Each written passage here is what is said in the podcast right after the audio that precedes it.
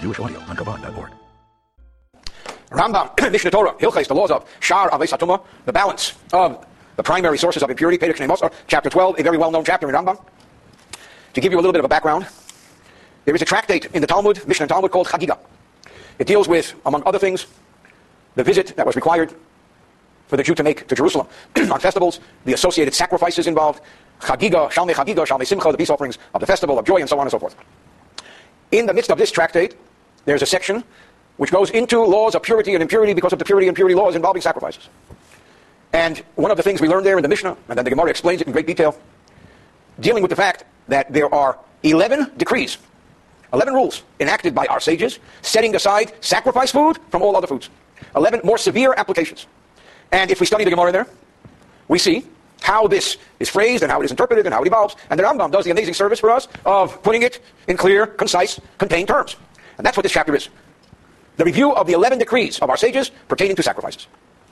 Aleph 1, Achas Esrei Milas, 11 stringencies, also Chachamim, our sages, made and acted, Lekedish, affecting sacrifice food, Al HaTruma, over all of the stringencies that already existed in Truma food. Truma food has its own, has its own stringencies. On top of the stringencies of Truma, our sages enacted 11 more stringencies, strict application of practice concerning sacrifice food called Kodesh, holy food.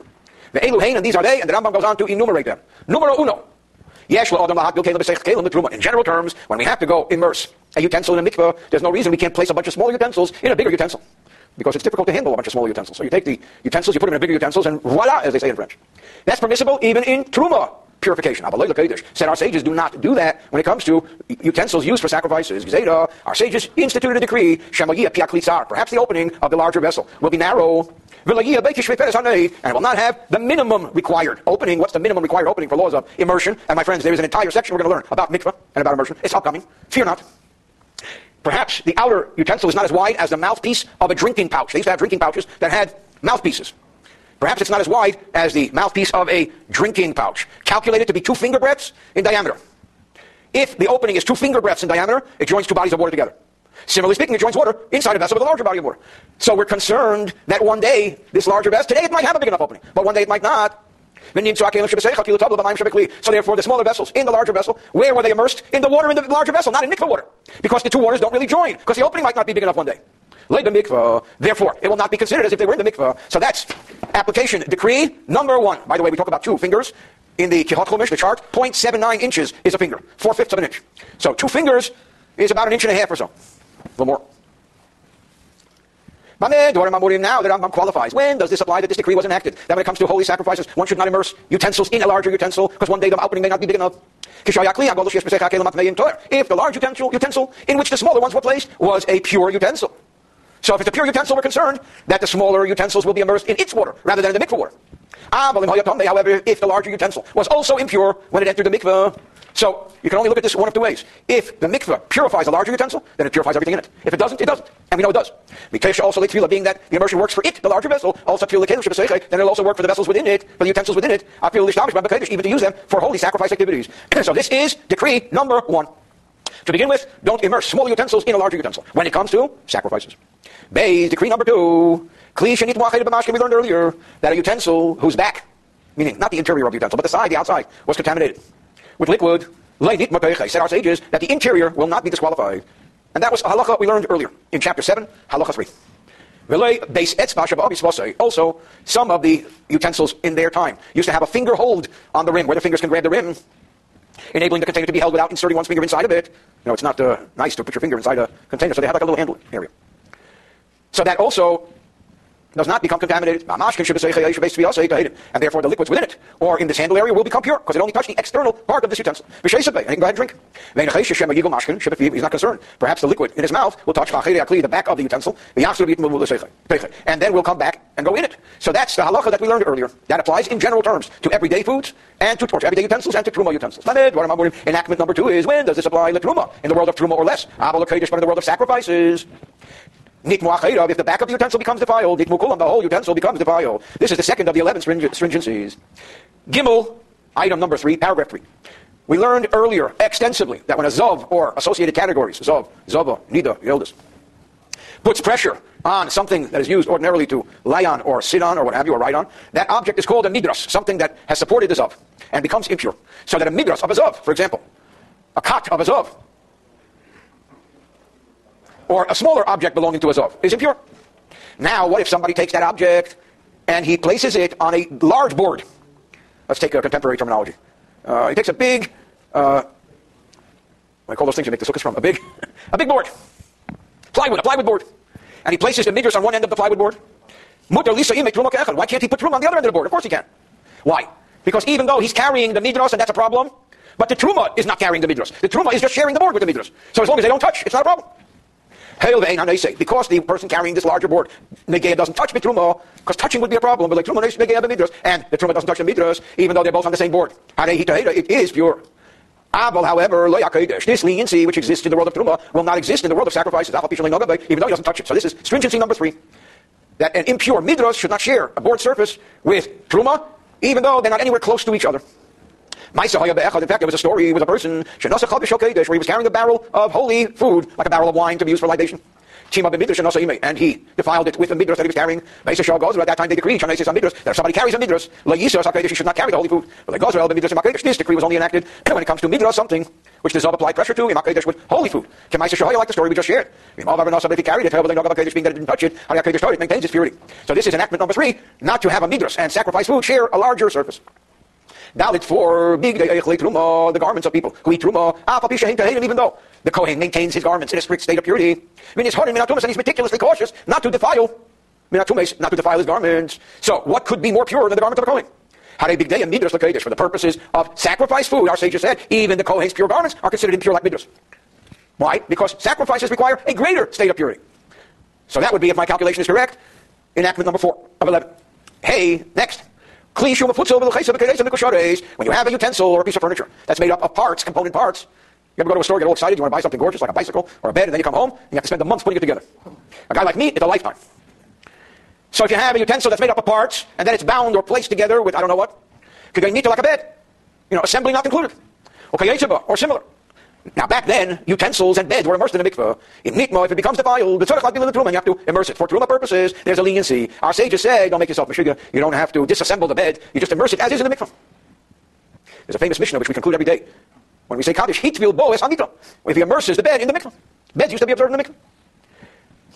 Yesh he can immerse it all as one piece, mikusha, while it's still bound and connected, assembled. But the Kodesh, but our sages enacted, I believe, stringency number five. Matiru menuga, umenage, he has to undo it. He has to disassemble it. Wipe each of them down. Perhaps there's some guk, which will be considered a separation, for example. Glue will be considered a uh, chatzitza. You have to remove the glue. Perhaps there's something that separates. Well, matbil, he immerses it, he has to reassemble. Anyway, the, the, the glue was my comment. The Rambam doesn't talk about glue, he talks about stuff. Vov. Next stringency, Kalim Anigmorim Betara. In order to understand stringency number six, I have to give you a little bit of an introduction. We're coming upon a separate set of laws dealing with utensils. In a fitting way, it's called the laws of utensils. And it's big, long, and complicated. But one of the basic axioms is that a utensil cannot take on defilement until it's a utensil. If it's not really a utensil, then it's not yet ready to take on defilement. Then it's still a raw piece of material. So it's only when it's a complete functional utensil that it can become defiled. Now he says, when the utensil is completed and the last act is done, and voila, it is now a utensil. That has to be done in a state of purity. Because that's the moment it can become impure. Whatever happened to it before doesn't interest us, because it can't take on impurity. Even the, if the guy who on the assembly line, the guy creating them is a great Torah scholar, meticulously fluent in the laws of purity and impurity. And he's very careful. Said our sages. Still, it's now a utensil. Immerse it before you use it for sacrifice. Why do I have to immerse it? When could it have become impure? It doesn't matter. However, leniency, you don't have to wait till sunset. But for the purpose of truma kohen food, there isn't even a need to immerse it. Because if truth be told, there is no need to immerse it. You can use it without immersion. Why? Because this was produced in a state of meticulous purity. Says, I believe, enactment number six of 11, when it comes to sacrifices, immerse it anyway. Now comes the question. Pourquoi? Why would our sages, the why would our sages require this? What could have happened? Zeta, our sages issued a decree for the following scenario. The spittle, the saliva of an ignorant person who doesn't know the ins and outs of the laws of purity. Sheyiga who touched it, Bishas Malacha, while it was in the earlier state of production. We're really not concerned about that because it wasn't yet a vessel. It can only become contaminated if it is a vessel. And we just said that the last act of production was done by a Torah scholar who is meticulously knowledgeable. What are we concerned about? That this bit of saliva, Badayin Hulach, maintained its moisture into the next step, acha shnigmak after it became a vessel. Aha, this is now a vessel, and it has the saliva of someone who's not a scholar, which by rabbinic decree will make it impure. So this is the extra stringency, number six, I believe, enacted by our sages. Number seven, moving right along, hakli, a utensil, a container, mitzaref, makes everything in it one entity when it comes to holy sacrifices, but for the purposes of truma, as long as there's a separation in this container between item A and item B, the two items do not mix. Kesad, for example, a container filled with fruits, separated one from another, for example, raisins and dried figs. It's not the applesauce, but it's separate fruits. But no, and impurity touches one of these things. For the purpose of sacrifices, the whole container becomes defiled. Abalayla truma, but not for truma. So this would be the next level. Now the Rambam says, although every one of these 11 decrees are rabbinic, but this particular one, which I think is decree number 7, has an allusion and a hint in the Torah. It says in the Torah, in the portion of the dedication of the princes of the Nisim, Kaf Achas, one golden ladle, Asara Zov, of 10 gold pieces, Malay potatoes filled with incense. Abu Chacham Marseille just said, Kaf Achas, Kol Masha Bekaf, Anything in the ladle is one. Anything in the container becomes one. Furthermore, even if the container does not have a, an inside to contain things, it's flat. It's Saraf Masha because will also combine that which is on its flat surface for the purposes of sacrifices. You can show it for example, these items, figs or, or, or, raisins were collected on a board or on an animal hide which is flat, even though they don't touch one another, but the fact that they are in the same container or on the same surface for the purposes of sacrifices, our sages decreed that they be impure. That, I believe, was decree number seven. Paragraph 8. What if these two piles of different foods were in the container? And then there's some other thing separating them. And one of the two becomes defiled. For example, he brings down here that the container held an entire isaron, a large measure of flour, half in one corner, half in the other, and in between the two halves, there was another entity. Sushi. You don't think that sushi in the time of the Beis Hamikdash? If the object in between them needed the vessel, the example is when you have flour for an offering, you must have frankincense with it. So if the object in the middle was the frankincense, Hakli the from then the utensil combines them all, they all become impure. You touch one corner of the flower, the whole thing becomes impure. Because the frankincense is part of the presentation. It ain't a but if it doesn't need it, then only part of it becomes impure, only the part that was touched. Now, continuing at number nine. What if there were two masses of something in a container? And mass number one. Mechubar lamayim is connected to water. behind the container. Behind the container there's a, source of liquid, and that is connected to part of the solid in the container. Now you have another mass on the other side of the container, and something impure touched it. The container combines both entities. Furthermore, the water also becomes defiled because it connects it. Even though it's at the back of this container. But if the impure matter touches the water behind the vessel, only the food connected to it becomes impure. We're actually unsure if the other food becomes defiled, because the utensil container makes it one, a lay or not, or does not become defiled, because of this combination. What if holy food, sacrificed food, became defiled, was placed in a container? In the same container there's holy food, which is pure. That's not a problem because they're not touching one another. Then the pure maintains its purity, and the impure maintains its impurity as long as they don't mix. However, what if somebody who already immersed in the mikvah but the sun did not set yet touches it? What did he touch in this case? He touched the food that was already impure. Yes, we're really not sure. If the Tful would have touched regular food in part, then it contaminates the whole thing. But here, he did not contribute to contaminating the food because it was already contaminated, because the guy touched the contaminated side. But whether the combination of the utensil makes it spread, or not, what is the argument? Why not? Because in this case, the person who immersed in the mikvah, but did not yet have the sunset, and that's why he's impure, only touched something that already was satiated with impurity. It was already impure. It didn't add anything. Why should it convey another level of impurity? Upcoming now to the eighth level. Level 4 in the world of sacrifices. Derivative 4, Posel is unfit, we learned earlier. Abel Betruma, but in level 4 of Truma, we learned earlier, Torah is perfectly pure. Shlishi Betruma, level 3 in Truma, Im Nagab Mashka Kedesh, if it liquid of level 4, Hadis and Nikma becomes impure. Kameshabiano, as we learned. Shlishi Betruma, Shabbat and level 3 within Truma or Holy Im Nagab Mashka Truma, if it touched Truma, like Sole, does not make it impure. So what is this eighth level of stringency? That if level 3 touches sacrifice food, uh, liquid, it does make it impure. And this we kind of touched upon earlier. Okay. Yud is moving right along. 12. Nishadit Bas Yode Achas. If somebody's hand, only one hand becomes defiled, but the other shni, he touched the second hand, Abi Achabedi or touched his friend's hand, Apostle Shashni defiles number two. He defiles the second hand, and it becomes like a third level derivative. But if his hand was enmeshed in liquid, moist with liquid, even though he doesn't touch it, the second one still becomes, the second hand becomes impure, because the liquid will carry it, he has to immerse both of them in a mikvah, and then he can touch holy things. We learned earlier that when it comes to holy, it's not enough to wash, one has to immerse one's hands in the mikvah. Tfilah Abo betruma, truma nikvas yod One hand becomes defiled, and nikvas chapat the other does not. But the even if he touched it while it was dry, vein sarf the other he doesn't have to immerse. The hand that became impure, elan nekla, he merely has to wash it, not immerse it. But truma, he can go and touch truma. So that is another stringency when it comes to holy foods. Yud Gimel 13. Acholim negubim, dried food, you have dried food that has never become readied to receive impurity. And the next set of laws that we're going to be learning are the laws of foods. One of the basic axioms of food is the following. Food has to have been exposed to liquid once it was severed or plucked from the ground. Water or any of these seven liquids had to have fallen on it. If food, for example, you have a bushel of tomatoes, they were just harvested, and from the moment of harvest they never got wet, they cannot take on impurity. That's called the law of muhshar, readied, lekabel, to receive tuma, impurity. I call Acholim negubim, dried foods, like this bushel of tomatoes, shalei they were never ready to exposure to liquid since they were severed from the ground. Theoretically, there's no reason they cannot be eaten with impure hands because the hands will not contaminate the food. When does this apply? In truma food. Why? Because the food was not mukshar. It was not ready. But in sacrifice food, this is the next stringency. Chibas hakedesh machsharton. There's another aspect which readies them to receive impurity. What is that aspect? The fact that they are sacrifice food. That in and of itself, that importance, this is sacrifice food, is enough to make it ready to receive impurity. And therefore, also the Misha Yod it is forbidden for one who has impure hands, lechal kodesh, to eat sacrifice food, even if it has not been exposed to liquid. Even though he only touched it with a spit. People somebody else put it in his mouth, and oh, it also it will be forbidden because it is sacrifice food.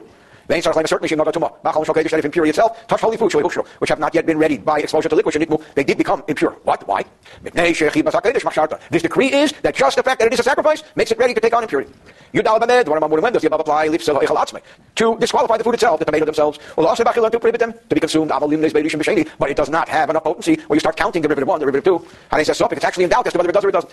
For example, if food that was contaminated but was not ready by liquid was touched by derivative 2, which was Sheni suffix. So we're not sure about this level 2. Because level 1 was never really prepared to become contaminated.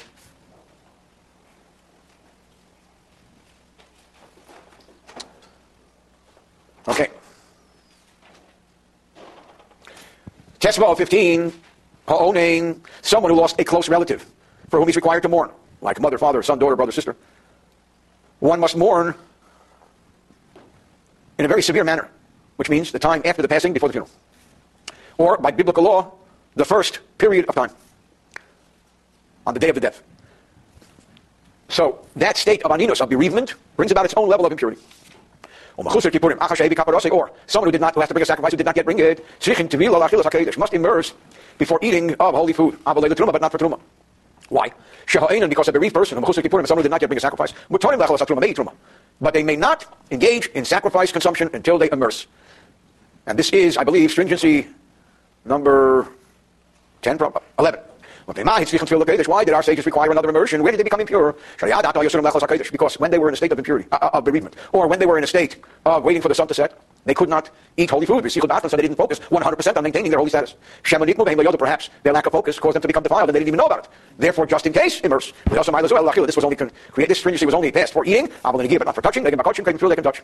And here in a PS that Rambam points out in 16, Sheish Milas is the first six of the 11 stringencies. Also, apply both to holy food or everyday food that was made at the level of holiness. For example, it's somebody who always eats holy food. Everything he does, he produces at the level of holiness. But the last five of the eleven, from whether the vessel combines two entities and onward, all of those, they only apply literally to sacrifice food, not to everyday food that was made with the stringency of offerings. But for these five, they're like when you have everyday food that was made with the stringency of holiness, the first is defiled, becomes defiled by them. Vasheni, the second apostle, becomes unusable, unfit, disqualified. Vashlishi, and level three, Toyer is completely pure, bechulin, in everyday food. Commissioner Biano, as we explained. End of chapter 12. Rambam, Mishneh Torah, Hilchais, the laws of Shar, Atuma, the balance of the major sources of impurity. Now we're learning in these chapters about a series of rabbinic laws, rabbinic decrees, which were instituted to safeguard the purity of people before they entered the holy temple or before they ate of sacrifice food. So you had rabbinic decree upon rabbinic decree upon rabbinic decree. And we learned earlier that garments become impure as well. What happens when garments become impure because they were exposed to a source of impurity? The garment had to be immersed in the mikveh. Back then they immersed everything in the mikveh. So before you could bring a sacrifice, you have to immerse in the mikveh. Your garments have to be immersed in the mikveh and so on and so forth. So today's chapter begins with the laws of garments and the decrees our rabbis applied to the laws of purity of garments. Five categories of decrees, or five categories, five steps in the purity and impurity of garments were ordained. And these are they. Now we learned many of these laws before. The first thing we learned is that the laws of purity and impurity are so complex that unless someone was considered a purity impurity scholar, he simply could not keep up with it. And therefore they actually licensed people. And they said, you are considered a purity impurity scholar. And the word for this was porush. This brought about the English word that people are very familiar with, Pharisees. which refer to the rabbis. That comes from the word perushim. What does a porush mean? Separated, who knows how to maintain laws of purity and impurity. So therefore, the garments of regular people, big day ame the laws of people who engage in earth, earthly activity, worldly people, midras is considered a garment that became impure through pressure, meaning if somebody would sit on it or sleep on it or lean on it or stand on it, eh, for anybody who eats their everyday food in a state of purity, meaning there were scholars who ate everything and did everything in a state of purity, which again, not an easy thing to do. Not only did they maintain purity when they went to offer a sacrifice, but they maintained purity all the time. Therefore, a garment belonging to an everyday person will present a problem, because surely we can safely assume that this garment became defiled. So also, on the regular people as well, themselves, kizov in the Torah are considered like as if they are impure for the purposes of purity, as we explained. So if anybody is exposed to a regular person, he has to assume he's impure. So what's the big deal? There's no big deal. You have to go to the mikveh. You have to immerse in the mikveh and wait the sun sets. As we explained. Then you have the garments of those who eat their everyday food in a state of purity. Midras is considered as if it's an impure garment upon which pressure was put by an impure person. For those who eat the second tithe, the second tithe is 10% of the produce that had to be brought by the farmer to Jerusalem. When he came to Jerusalem, he had to immerse in the mikveh and be in a special state of purity. So the previous purity is not good enough. But those who maintained the purity of eating their everyday food in a state of purity, the Hain, Hanikroim, Prushim, these are the ones who are called the Prushim, those scholars who undertook to really meticulously study and observe the laws of purity and impurity, Kizovin, they are not considered as a source of impurity. Even for the purposes of the Kohen's, food called Truma, this Porush, this scholar who undertook to maintain the meticulous laws of purity and impurity, he's considered pure. Even if he touched it with his body. The garments of those who even ate of the second tithe in Jerusalem, a higher level of purity, Midras is considered has to be assumed as, a, as an impure garment, truma, for those who will eat truma, which means compared to a kohen, the kohen's sanctity is of a higher level. So before the kohen eats the truma, he has to make sure, if he was exposed to these garments, then he has to immerse in the mikvah. That's why people immerse in the mikvah all the time. I, I repeated many times when I had the great privilege to be with my dad, my father of blessed memory, in Jerusalem. He showed me, we took a tour around Jerusalem. He said, look, every house has a mikvah. Because before people did anything, they went to the mikvah. The garments of those who would eat truma, which is a very sacred level, midras is considered as impure for anybody who indulges in sacrifices, for anybody who's going to eat a sacrifice or enter the holy temple. Why? Because that's a higher level of purity. But not the people themselves who eat truma are not considered tizobin as sources of impurity, for even sacrifice experience. So big the garments of those who are fit to eat and consume sacrifices, midras lechatas, would be considered as a source of impurity for the ritual of the red heifer, which we learned in great detail that our sages added decree upon decree for the sanctity of the ritual of the red heifer. As we explained, behilchas in the laws of Paradum the red heifer. Anyone who is in a state of purity for the purposes of sacrifices, is not considered as a source of impurity even for the red heifer. So that's paragraph one. Paragraph two. This is interesting. Our sages also enacted various levels when it comes to immersing in a mikveh. It's not just you did immerse or you didn't immerse. Immersing in a mikveh is also an experience. What's the experience? There has to be kavanah. There has to be focus and intent. When you go into a mikveh, you have to have focus. You're purifying yourself. It is said that the word tvila has the letters of bitul, nullification. What is the idea when we put our head and our entire body, even our head, under the water? That our head is the source of our intellect. We are nullifying our intellect to Hashem. So unless we focus and say we're going to the mikveh for the reason of becoming pure, we're nullifying even our great understanding to Hashem, then it doesn't count. But we have to focus for the purpose of the particular event we are purifying ourselves for. If somebody immersed without focus and intent, he is pure only for everyday food. We also have but he may not have second tithe, which can only be eaten in a state of holiness in Jerusalem. Until his focus and intent will be that when he's immersing, he's going to eat the second tithe in Jerusalem. Which means it's a different focus. And if he has in mind to immerse for the purposes of eating the second tithe in Jerusalem, he's only considered pure for that purpose. We also have truma, but if he's a Kohen, he now wants to indulge in truma. That's a different level, and it needs a different focus and immersion. And if he didn't focus and think about eating truma while he was immersing, it doesn't count. Talk about truma if he thinks of truma when he's immersing. truma. Now he's established as pure for the purpose of truma. We also about kodesh, but he's forbidden to engage in sacrifices because he didn't have in mind offering a sacrifice or eating of a sacrifice. Talk about the kodesh. What if when he immersed he had in mind a sacrifice? Then he's established as pure for the purposes of sacrifices. We also lechatas, but he still may not take any part in the preparation of the red heifer. But if when he immersed in the mikveh he had in mind the red heifer procedure, he's now established as pure for everything because the holier the level, it covers all the lower levels. One who immerses for a more severe purpose, Hukzak Lakao was established as pure for a lesser or more lenient purpose. What if the guy just immersed in the mikveh, he wasn't thinking anything, he was just thinking, oh, it's cold. We have none of the above in mind. He's pure only for everyday food. Don't sure and he remains impure as he was before the immersion, even for the lowest level of holiness, which is second tithe. We learned earlier about the rabbinic decree of hands. That being that people's hands are all over the place, hands were decreed to be impure. So if somebody immerses his hands in the mikveh, he literally washes his hands, depending upon the particular issue.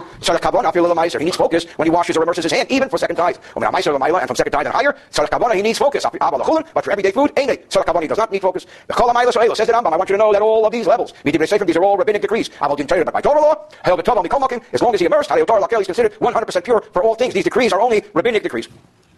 Gimel 3 Misha Yatar Truma. Somebody was considered pure for the purposes of eating Truma, Kohen, Kohen food. And he stopped focusing. He says, okay, I'm done eating. Now I'm going to read the, the LA Times. I'm going to do something else. The fact that he's not concentrating on remaining in a state of purity, it takes 100% focus to remain pure. Otherwise, life makes you impure. The fact that he lost his focus, we have to now assume that he's not pure anymore. We also let he may not eat more truma, actually eat until he immerses a second time. However, because this is such a severity in ordinance, the head of shemesh she doesn't have to wait for the sun to set, because it's not that traditional of a rule. It's a extra rabbinic decree. His hands were pure for the purpose of eating truma. You see, and he lost his focus from keeping his hands pure. You know, you got to keep your hands pure. Everything around you is impure. That's why it's so difficult to maintain these laws. Ah, even though he says, listen, even though I was doing something, I was, you know, I was having sushi.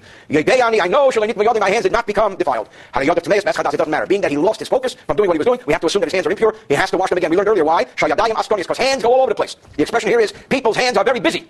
You try and track people's hands, your computer will get exhausted. Im truma if this is the fact for truma, for kohen food. How much more so the kodesh for sacrifice food. Shekol amasiyah da da takes feel anybody who loses his focus must again immerse in a mikveh, which again is no big deal because there were mikvahs all over the place, and a person immerses and had the right thing in mind. Now, what if a person did not focus in keeping away from exposure to death, which we learned earlier in great detail, requires the purity on the third and seventh day from the red heifer mixture? All he can say is, I don't know if I became defiled or not, exposed to death. I may have gone into a building which had a corpse in it. I don't know. By the way, today you walk into a hospital. Most hospitals have morgues. As long as he doesn't know for sure that he was not defiled, he has to go through the sprinkling of the ritual of the red heifer on day three and day seven of his purity count. Why? Simply because because he lost focus. He can't 100% say that he's pure. But he can't say that. You see, if not tumas, and he just did not focus on everything else, and he's a sort of then he has to immerse himself and has to wait for the sun to set, even for the act of eating truma, going food. The Rambam repeats again. One thing is for sure, all of these repeat immersions are enacted by rabbinic law. By Torah law, they're not necessary. Dalit 4, continuing in rabbinic decrees, which is what this chapter is about. So also our sages decree, ala kalim, regarding vessels, utensils. What if you're walking down the street and you find a fork, you find a bowl, you find stuff you could use, you find a toaster, in streets and alleys, even in the desert. Is this pure or is it impure? Because utensils become impure. We are about to enter into a long, complex section called utensils. Utensils have to be assumed that, they are, that they're impure. Why? Because an impure person touched them. Shema maybe, became, maybe they became defiled with someone with a abnormal sexual issue, which we learned about earlier in great detail, or through exposure to human corpse. So also we learned about body fluids. When you walk down the street anywhere and you find spittle, you find somebody spit. You find human mucus, the cheskes tuma, saliva. You have to assume that that saliva may have emanated from someone whose saliva is impure.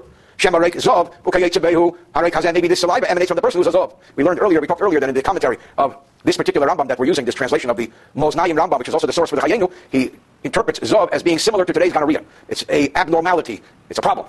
But in the Torah, we talk about from a perspective of purity and impurity. Okay, so that you see the spittle, you see the saliva, you have to assume that it may have come from someone who has an issue. Yerushalayim, any utensil, which is found in Jerusalem, and we learned this earlier extensively. Jerusalem is a holy city, and so the rabbinic decrees were much less. Him are assumed to be pure, because most people, scholar or not, we assume that they purified themselves before they came to Jerusalem. They're coming to offer sacrifices. Surely they're pure. Surely they're meticulously observant. Even the ignorant people were taught by their teachers what to do. A even if we find a utensil on the way down to a mikveh, maybe the utensil was dropped by the guy who was carrying it to immerse it. No, we're going to assume it's in Jerusalem. It's pure. The sages did not issue decrees for any utensils found in Jerusalem. It's in Jerusalem. The assumption is it's pure. The exception is if you find a knife and you want to use the knife to slaughter a sacrifice. Ah, you want to use the knife on a sacrifice?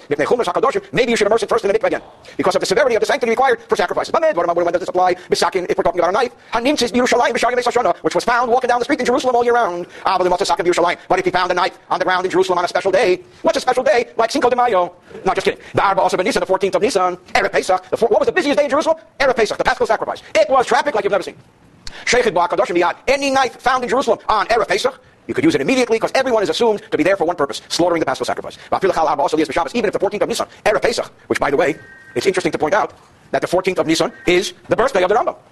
Even if it comes out on Shabbos, where slaughtering something that was not kosher, which would be impure, would be a, violation of Shabbos, you're allowed to slaughter something if it's pure, if it's required, like the Paschal sacrifice. But if it's going to become defiled, then you're not allowed to violate Shabbos. Even on Shabbos, you're allowed to assume this knife is pure. Our sages did not issue any decree for all knives that were found on this day. So also be found on a festival. You can immediately use it for slaughtering. Because the assumption that all vessels are pure exists on the Yom as well. Excuse me one second, I'm just going to hydrate a little bit.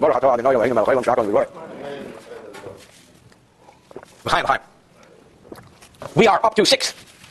Matzah. This is a very interesting law. Matzah, Hasakin. What if the guy's walking down the street in Jerusalem and he finds a knife? Mishlei on the 13th day of Nisan, the day before the Paschal sacrifice. If he finds it on the day of the Paschal sacrifice, we assume it's all good, go use it. But what if it's the day before? So we have to accept some stringencies upon us. Number one, we have to assume maybe this knife was exposed to death. Maybe the knife was at a funeral.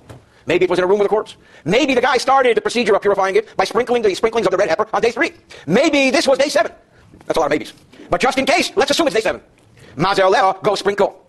The sprinkling application of the red heifer, assume it's day seven, umat bila, and then it needs to be immersed in the mikveh, and now we could use it the next day, which means we're taking an extra stringency, assuming maybe this needed to be sprinkled with the sprinklings of the red heifer on day seven. Why did our sages assume that? Because it's very logical that somebody was preparing to slaughter it manana. So therefore, this could have been day seven. Zayin, what's a second shul, second do What if he found a knife bound or attached to a knife that he knew? He knew the particular knife to be pure, or he knew the particular knife to be impure, and there was another knife attached to it. Maybe Yom whether it's the festival, maybe Shar Yom or any other day, the knife he doesn't know takes on the same law as the knife he does know. In Kaheda, if it's pure, Kaheda, so it's pure. In Kameya, if it's impure, Kameya, it's impure. Ches, Kol, Arukin, and in B'Shalayim Ben Tzadeh, what if somebody finds that somebody spit saliva, drop some saliva, which is again a great source of impurity from an impure person. I think in Singapore they arrest you for doing it. Any saliva found in Jerusalem, the in the middle of the road, our sages decree that they should be considered impure like any other saliva found anywhere. We have to assume saliva is impure. However, any saliva found on the side of the road in Jerusalem to hate are pure. Why? Because a custom developed where the Pirushim, the scholars who would maintain absolute ritual purity, would always walk on the sides of the road because they wouldn't want to walk where the high traffic area was. They went into carpool lane. It's the Pharisees, the scholars who walked on the sides. So therefore you find saliva on the side, it must be from a Pharisee. We have to assume it's pure. Because he was concerned not to interact by touching a person who's not meticulously pure. That's all year round. Oh, but during the festival season, the opposite is true. Because during the festival season, the main traffic was in the middle of the road. Everybody was going to offer sacrifices. We can assume that the middle of the road is pure. We learned earlier that every Jew is considered and assumed to be pure on the festival. But that which was off the side of the road, because that's where the guys who were impure went. The opposite was true in the high season. Tmeim, it's impure. Shatmeim, Baregel, Ma'atim, because those who are impure in the festival season are very, are very much the minority. During the season, they will go off on the side of the road. It's like Miami. There's a season and a non-season. Test Yeshem Shari Shane. Now that Rambam tells us, we learned extensively earlier, and we will learn later about the various gradations in impurity. Remember, we, we learned that there is the Av Hatuma, the primary source, and then there is that which emanates from the primary source, which is level 1, level 2, level 3, level 4, and level 5, we learned about these various levels, and we learned all the properties of these levels. So now the Rambam says here, another rabbinic ordinance, just as, as a rule, level 1 derivative creates level 2 derivative, which means if something is level 1, touches something that's level 2, or touches anything that becomes level 2, Masheni and that level 2, touches something, it becomes level 3, gets weaker and weaker. Okay, so also suffix when there's a doubt as to whether something is derivative 1 or not. Asa, it creates suffix sheni, a doubt of level 2. With suffix sheni and doubt level 2, Asa suffix shlishi creates doubt level 3, which means just as level 1 leads to level 2 and level 2 leads to level 3, doubtful level 1 leads to doubtful level 2, etc. Yud, Truma, Kohen food, holy food, the Kadashim and sacrifice food, Shenitma, which became defiled, this Sophic Av, where we're doubtful as to whether it did or did not become exposed to a serious biblical source of impurity. The question is, it did he touch it or it didn't touch it? But if it did, it's for sure impure. This truma and this sacrifice should actually be burned, even though we learned as a rule that you don't burn things, that are doubtful. But here, being that it's biblically doubtful, we do. Uh, what could be the doubt? Did he touch it or did he not touch it? If he did, it's for sure defiled. And there are doubts for which one should not cause the truma or the sacrifice to be burned. Neither should one eat it. Where one is unsure, it's kept in suspense. It's like accounting. There's a suspense column. What does suspense mean? Like you don't eat it, but you don't burn it. You wait until it really becomes defiled, and then you can burn it. The Yesham Svekas, and there are other doubtful situations, that you do burn Kohen food, even though ordinarily it's a very big sin, a transgression to burn Kohen food. It's wasting it. Certainly sacrifice food. Yud base 12, but if there's a doubt within a doubt, a double doubt of impurity, which means maybe I touched it, maybe I didn't touch it, and maybe it's defiled, and maybe it's not. That's called a double doubt. Ain't safe and a double doubt we never burn Kohen food because it's holy. Certainly not sacrifices. It's always in suspense. Like We don't need it, and we don't burn it. Yud Gimel, paragraph 13, the final paragraph in this chapter. Says in there are six scenarios of doubt when we do burn the truma, the Kohen food. The kulam, and every one of these six scenarios, Zeta are a decree, the of rabbinic source. The Elu these are they. Al Hapras, what's a Beis Hapras? We learned this in great detail earlier. There was a corpse in a field, and somebody unknowingly went and plowed the field. We're concerned that the corpse, which we cannot locate, was plowed. So maybe there are little pieces of human bone strewn all over the field. And maybe we will touch something that's big enough to defile. That's called a Beis Hapras, a field where human remains were strewn. Maybe. Because human remains are so severe in their level of impurity, if we're not sure, because in the Beis Hapras we're never sure, we still burn the truma. Earlier we learned about a rabbinic decree that any soil, any earth that comes from the land of the nations, which means you import soil from anywhere, let's say from uh, Pasadena, from anywhere, you have to assume that the soil is impure. If you find vessels, you find utensils, we learned earlier we have to assume they're impure. If you find saliva, we learned earlier you have to assume they're impure. And now we learned this extensively earlier that one of the human body fluids of an impure person, all body fluids of an impure person are impure. That includes saliva, blood, and even urine. The urine of an impure person is for sure impure. What's the doubt here? The urine of an impure person became mixed up with animal urine. Animal urine is not impure. And you're doing marisa and we don't know if it's nullified or not. And how would we measure the nullification if it was different colors? For example, if blood gets mixed up with water, those are different colors. Blood is red and water is clear. So the color will determine whether it's more blood or more water. Here we imagine if the volume would have been a different color, would it have changed the color?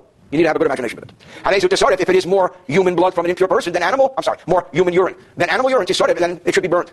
Hail, whatever it was exposed should be burnt. Hail, why are we saying that we should burn truma, Kohen food, or sacrifice food, when we're not sure all of the above are doubtful? Because if not for the doubt of did it touch it or didn't it touch it, if it had touched it, it's 100% biblically impure. Even though we really don't know if he touched it or not. It should still be burned because if he did touch it, it's a serious source of biblical impurity. Hell, uvadai, sveikas elu to because a scenario of certainty would for sure be considered impure biblically. That's because a human corpse, or someone who has an abnormal sexual flow. To me, these people are biblically impure. Whether Truma touched one of the above six scenarios, or it became impure because of one of them, and it becomes derivative level three, should be burned. But if he's unsure in any situation, in no maybe it did touch the field in which the corpse has been plowed, and maybe not. Maybe it touched the soil from the lands of the nations, maybe it didn't. Did it touch the garments? Did it touch the urine? Did it touch the saliva or not? So we have a double doubt here. This is in suspense. Now, something because the entire existence of the impurity is doubtful. Perhaps they are or they're not. If we say they are impure, perhaps he did touch it or he didn't touch it. Whenever there's a rabbinic law, whenever there are two doubts, Double doubt should not be burned. Double doubt truma or sacrifice. Then sefer we don't burn holy food. Al shnei because of a double doubt. El we always keep it in suspense. Let it become truly impure. Kamesha biyanu as we explained earlier. End of chapter 13. Rambam, Mishneh Torah, Hilchais, the laws of Shar, Abai Satuma, the balance of the primary sources of impurity. And the chapter we're about to learn, chapter 14, as well as the following chapter, chapter 15, are based on the following premise. As we've learned extensively, there are some laws involving purity and impurity which are Torah based, biblical laws. There are many laws which are rabbinic decrees. Gzedos, decrees, ordinances, midrabanon, fixed, created, decreed by our sages for various reasons. Torah law has one strength in the practice of Torah. Rabbinic law, although one must be meticulous with its observance, has a lesser potency because it's rabbinic law, not Torah law.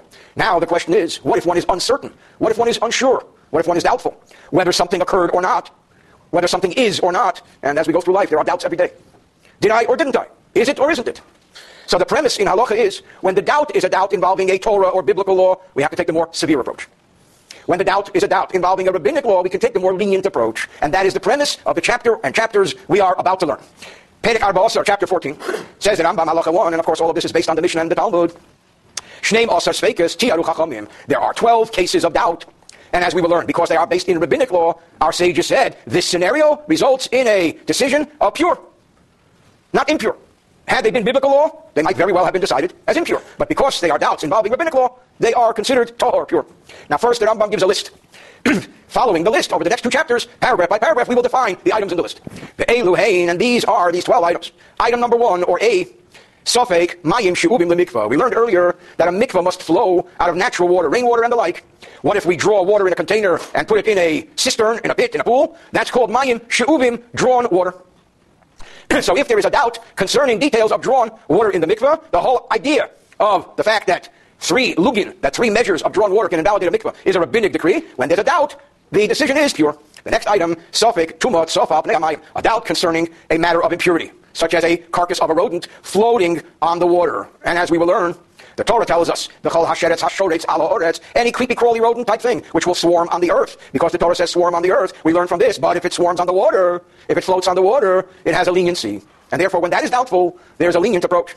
Suffolk mashkin, a doubt with regard to impure liquids, the whole idea of liquids becoming impure in many cases is a rabbinic decree. And therefore, when there's a doubt, the doubt becomes pure. That is latame achein, the whole idea of liquids making other things impure is a rabbinic decree. But then becoming impure, they become impure. To me, then the doubt is also impure. And again, we're going to learn all the details. Um, this is a summary. Suffolk hayadayim, we learned earlier that there's a rabbinic decree about hands. That being that yodayim, askonius, being that hands are all over the place, there's a greater level of impurity that was ordained by our sages regarding hands. And that's why we have to do nitilat yadayim, wash our hands for teruma, today for everything. Tvilat yadayim in the Bet for sacrifices. So whenever there's a question of hands being impure or not, or conveying impurity or not, whether we're talking about the impurity of the hands themselves, being the tami achedim, or conveying the impurity to the next item on the list, being the taras yadayim tumas, or we're talking about the hands becoming now pure, returning to a state of purity. The next thing is suffik divrei seifrim. Any doubt considering concerning anything having to do with rabbinic decree. Suffik hechulun. Any doubt concerning ordinary foods because we learned earlier many times that there were people who, just to be meticulously careful, would prepare even their ordinary food on a level of stringency of truma. So if a doubt happened with everyday ordinary food, Sophic karbones, a doubt concerning sacrifices that are required to be brought. Sophic negoyim, a doubt concerning leprosy, plagues. Sophic aver, the a doubt concerning when a person afflicted with leprosy stood still or passed, and we will learn these details. Suffolk shrutzim, a doubt concerning the carcass of a creepy crawly thing. Suffolk rishus harabim, a doubt that arose in a public domain. And as we will learn in great detail, the halachas are radically different. When anything involving a doubt of impurity arises in a private domain, that's one set of laws. In a public domain, it's a whole different set of laws. And finally, Suffolk state the doubt concerning two domains, details to come. Paragraph 2 starts with the details. What do we mean in item number 1? We listed a doubt concerning water that was drawn in a container. We know that by rabbinic law. Three lugin of drawn water in a container, which then fell into a mikvah. What is a lug? According to the measures in the Kehot Chumash, 11.63 ounces. Three of those, three lugin, fell into a mikvah like 35 ounces. Saluhu, according to rabbinic law, it makes the mikvah unfit because it's not natural water, it's drawn water. What's the minimum? Three lugin. Three times 11.63 ounces. However, that is if we know for sure that three lugin of drawn water fell into a mikvah. But what if Suffolk Naflu, Suffolk Lay Naflu? Maybe it did, maybe it didn't. We're not sure. But Naflu, even if we're sure it fell into the mikvah, Suffolk Eshbam Shir, maybe there were three lugin, maybe there was two and a half lugin, which is not enough. So the halacha is that being this is a rabbinic decree, Sveke Toher, the doubt makes it pure. And this mikvah, which may in fact be impure, the halacha is it's pure. because we're not sure, we're not certain. Does that mean we can just go use the mikveh like there was never a problem? Absolutely not. We don't instruct the person to go immerse in this mikveh to create purity by this immersion to begin with. No. What we say is just in case, fix it. However, we also, what if he already did? He immersed and he did. Now, do we have a reality problem or not? The answer is anything that because of the immersion in this mikveh was pronounced pure will be maintained halachically as pure. That's the first application of this list of items. Next list. This is a very interesting one. At least I think so. Sopik much and we know that a source of impurity, such as a rodent, uh, dead, a dead mouse, like Mickey, is a source of impurity. There's no two ways about it. What if you find a mouse, or as many say a rat, floating down the river? Sophic tumba, what if there's a doubt as to whether this source of impurity, Sopho, is floating? Apne amayim on the water, meaning, of course it's there, it's floating, you see it floating. The question is, you touched it or you didn't touch it, that's the doubt. Ketzad, what's the deal here? What's the scenario? So the Rambam gives us details. Sheretz, a creepy crawly thing of a rodent, shoyot apne amayim, which was floating on the water. You know the old joke, the guy says, waiter, what's this fly doing in my soup? The waiter says, the backstroke. Whether this water was in a container, in a bath, in a cistern, or it was in the ground. And a person goes into that body of water and there's a rodent floating in that body of water. What's the issue with a rodent floating? So as I said briefly, there is a verse that tells us that a crawling animal, hasheretz hashoretz al which crawls on the earth. This teaches us that if it's not crawling on the earth, it's not quite a sheretz. So therefore, by Torah law, being that it's floating on the water and not crawling on the earth, there's a tremendous leniency. Nevertheless, our sages said, ah, consider it impure anyway. So here we have a situation where this is floating on the water, it's not fixed on the ground, doesn't have the biblical strength. The Yorad Lamayim, the person went into that water. So now there's person and creepy crawly rodent in the water. Let's assume even it's tight. Even if there isn't too much space between the person and the rodent, it's kind of tight in there. We're going to have to safely assume that they touched each other, which is certainly a way of becoming defiled. But being that he doesn't know for sure that there was any contact, this is considered pure. Until there's certain knowledge that there was physical contact between the person and the shedders. Now, does this apply to any and every source of impurity? Absolutely not. This rule of a floating source of impurity, its doubt, being pure, only applies to the category called sheretz, the creepy crawly rodent category, which is a much more lenient form of impurity in the laws of impurity. In other words, but if you're talking about other sources of impurity, if you have a carcass of an animal, if you have a human corpse floating down the water or a piece of it, that's certainly a much more severe application. Now that Rambam ends paragraph 3 by saying, What if something is being suspended over the water? You have a person who's suspending this sheretz, this creepy crawly thing, from over the water onto the water. You have another person who goes into the water. Or you have something that's being dragged on the water. Says the Rambam, we're not talking about suspended by a person, we're not talking about dragged by a person, because these are considered grounded. We're talking about free floating. If it's not free floating, it doesn't include, it's not included in this law. Next case, Dalit, some details, Sheretz, a rodent, a creepy crawly thing, which was in a utensil. The, the sheretz, the rodent, is in a container, or cleats up and the container is floating down the water. So the difference here is, earlier, the sheretz was in the water, directly floating, and here it's floating in a container in the water. A, or another example would be, there is a human corpse, and then the rodent is sitting on the human corpse, getting a free ride. on a Or an animal carcass. The Rambam is taking all of these scenarios from questions and answers in the Gemara. Or even if the carcass had become disintegrated and the flesh of the corpse is under it. So you have something under the sheretz. As we learned earlier, a very great source of impurity is human semen. What if this was laying on semen, floating down the water? All of the above impurities are considered grounded, and therefore this lenient application does not apply. Because all of these, when we have a doubt, what's the doubt here? Did the person touch it or did he not touch it? These are all defined in the more severe application of impure. As we will yet explain, because we have not even scratched the surface of private domain and public domain impurities. What if there was a rodent on top of a rodent, piggybacked, flowing down the water? So you have a mouse on a mouse, a dead mouse on a dead mouse, double-decker mouse. What's the deal? Is this considered free-floating or is it considered grounded? Says that Rambam from the oral law, this is considered like one thick rodent, so it is free-floating. And if there's a doubt as to whether a person touched it or not, tall here he is deemed pure.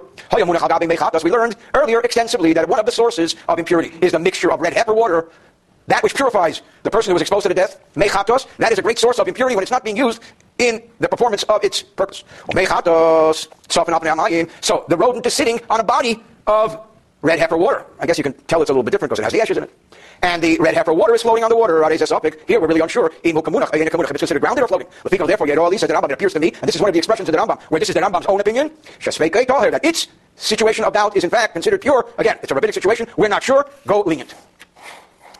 Now the Rambam says, in Hay and 5, just as our sages decreed purity for a doubtful source of impurity, meaning rodent floating upon the water, being the whether in a utensil, being the karkois or free flow. I'm sorry, whether the water is in a utensil or the water is in the earth, a natural cistern or an artificial cistern. Cachtier is vector, hasopic ap a sap opniamai and bang the kailin. So also, our sages decreed that a doubt of purity floating on water in a vessel or in the ground is also pure. Now this sounds awfully similar. What's the difference? So he spells it out now. Ketzad, what do we mean? The scenario here is you have an eating trough, something that you need dough in. It's a utensil which we know for sure has been exposed to death, and therefore it is impure. That's not even a question.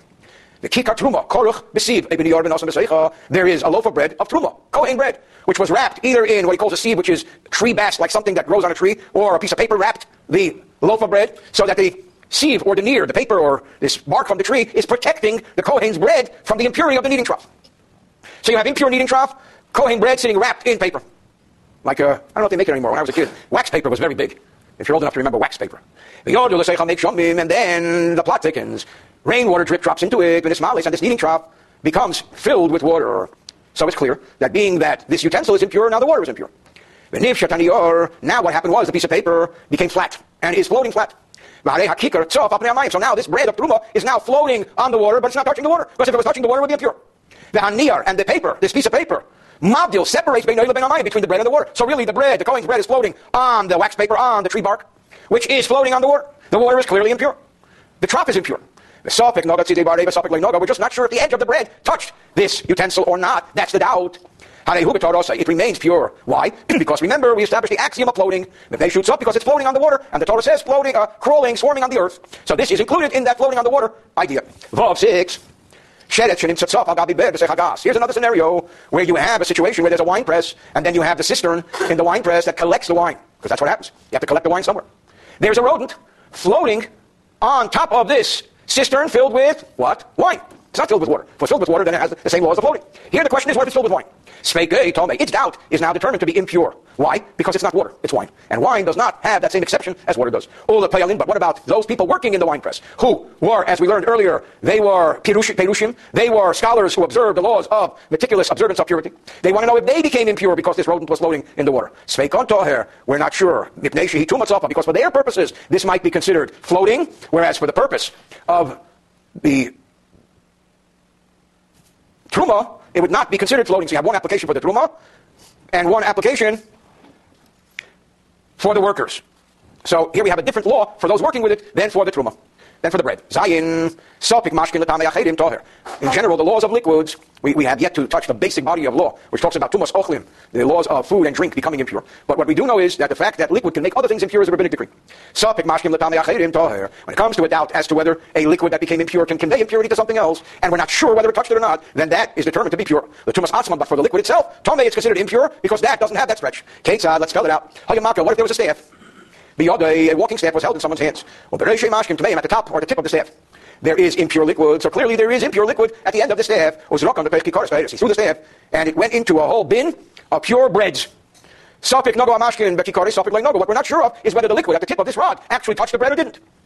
It could have and it could not have, because there's a doubt to they're pure. The so also in this topic, lady is unsure. In nogo mashkin whether the impure liquid touched this utensil, A leinogel or didn't touch, the same uh, application would apply. The utensil is pure because we're not sure it was touched or not. The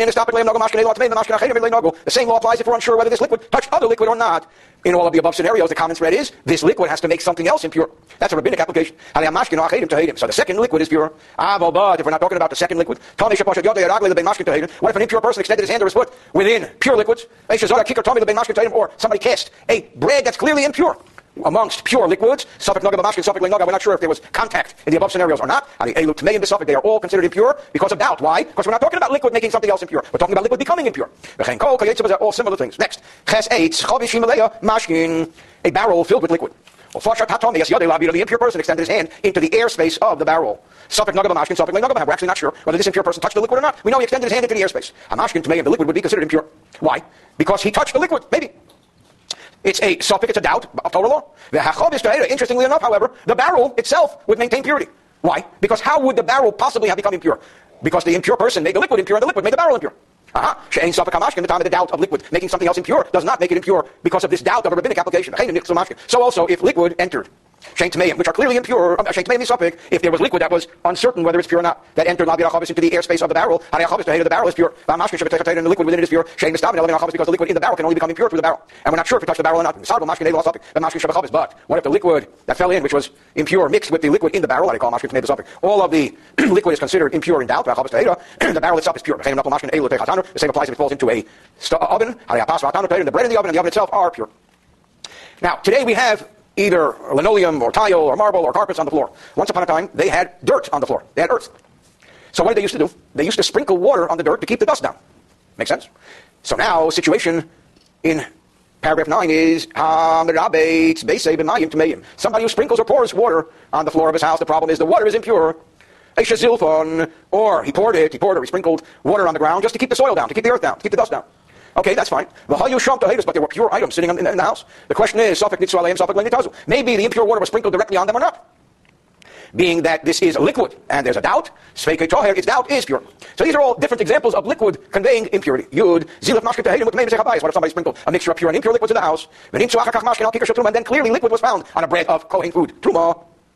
But we don't know whether this liquid was from the pure liquid or from the impure liquid. What if he took it? And he asked a question, can I eat this? He went to a rabbi and says, Rabbi, what's the deal? Is this pure or not? It's pure. Why? Because it's a doubtful situation of a liquid making something else impure. Maybe it was the impure liquid, maybe it wasn't.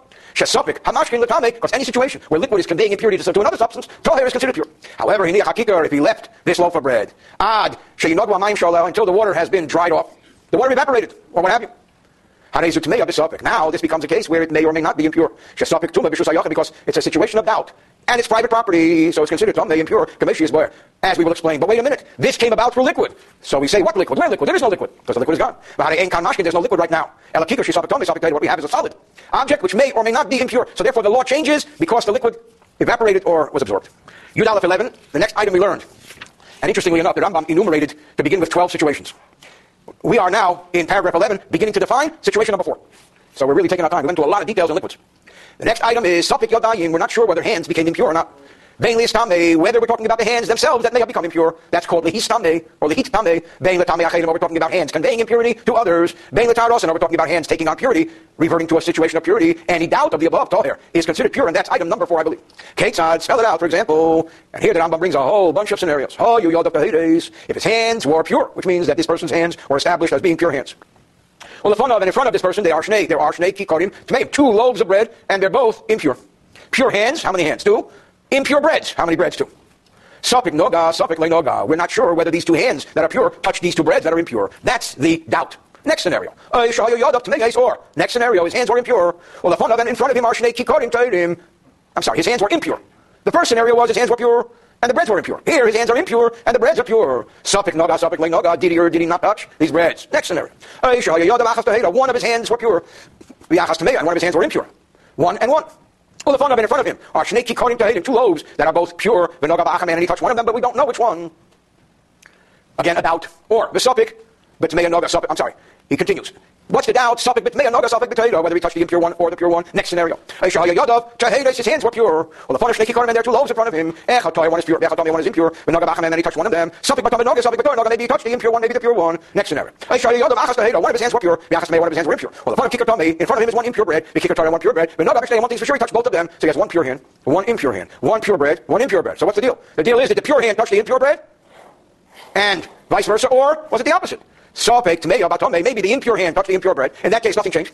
Maybe the pure hand touched the pure bread. In that case, nothing changed. Or maybe the impure hand touched the pure bread, so the pure bread is now impure. And the pure bread touched the impure one, so now everything is impure. That's another doubt. The hands are as they were. And the breads would be as they were. So also next scenario, his hands were impure. And he immersed them in mikvah water, which we learned earlier you need to do for sacrifices. And he told them to rewash them, which you need to do for truma. And the doubt is whether the water that he purified himself within them, he purified his hands within them, whether they are kosher to purify hands or not. Perhaps there isn't enough volume in this water. Perhaps there is. Maybe there was something on his hand that was considered a chatzitza, an intervening substance. We will yet learn in great detail about intervening substances. in all of the above scenarios, being that there's a doubt having to do with hands, and the whole hands application is a rabbinic decree. They are all pure. Yud base 12, the closing paragraph of this chapter. Again with hands. What if one hand was impure?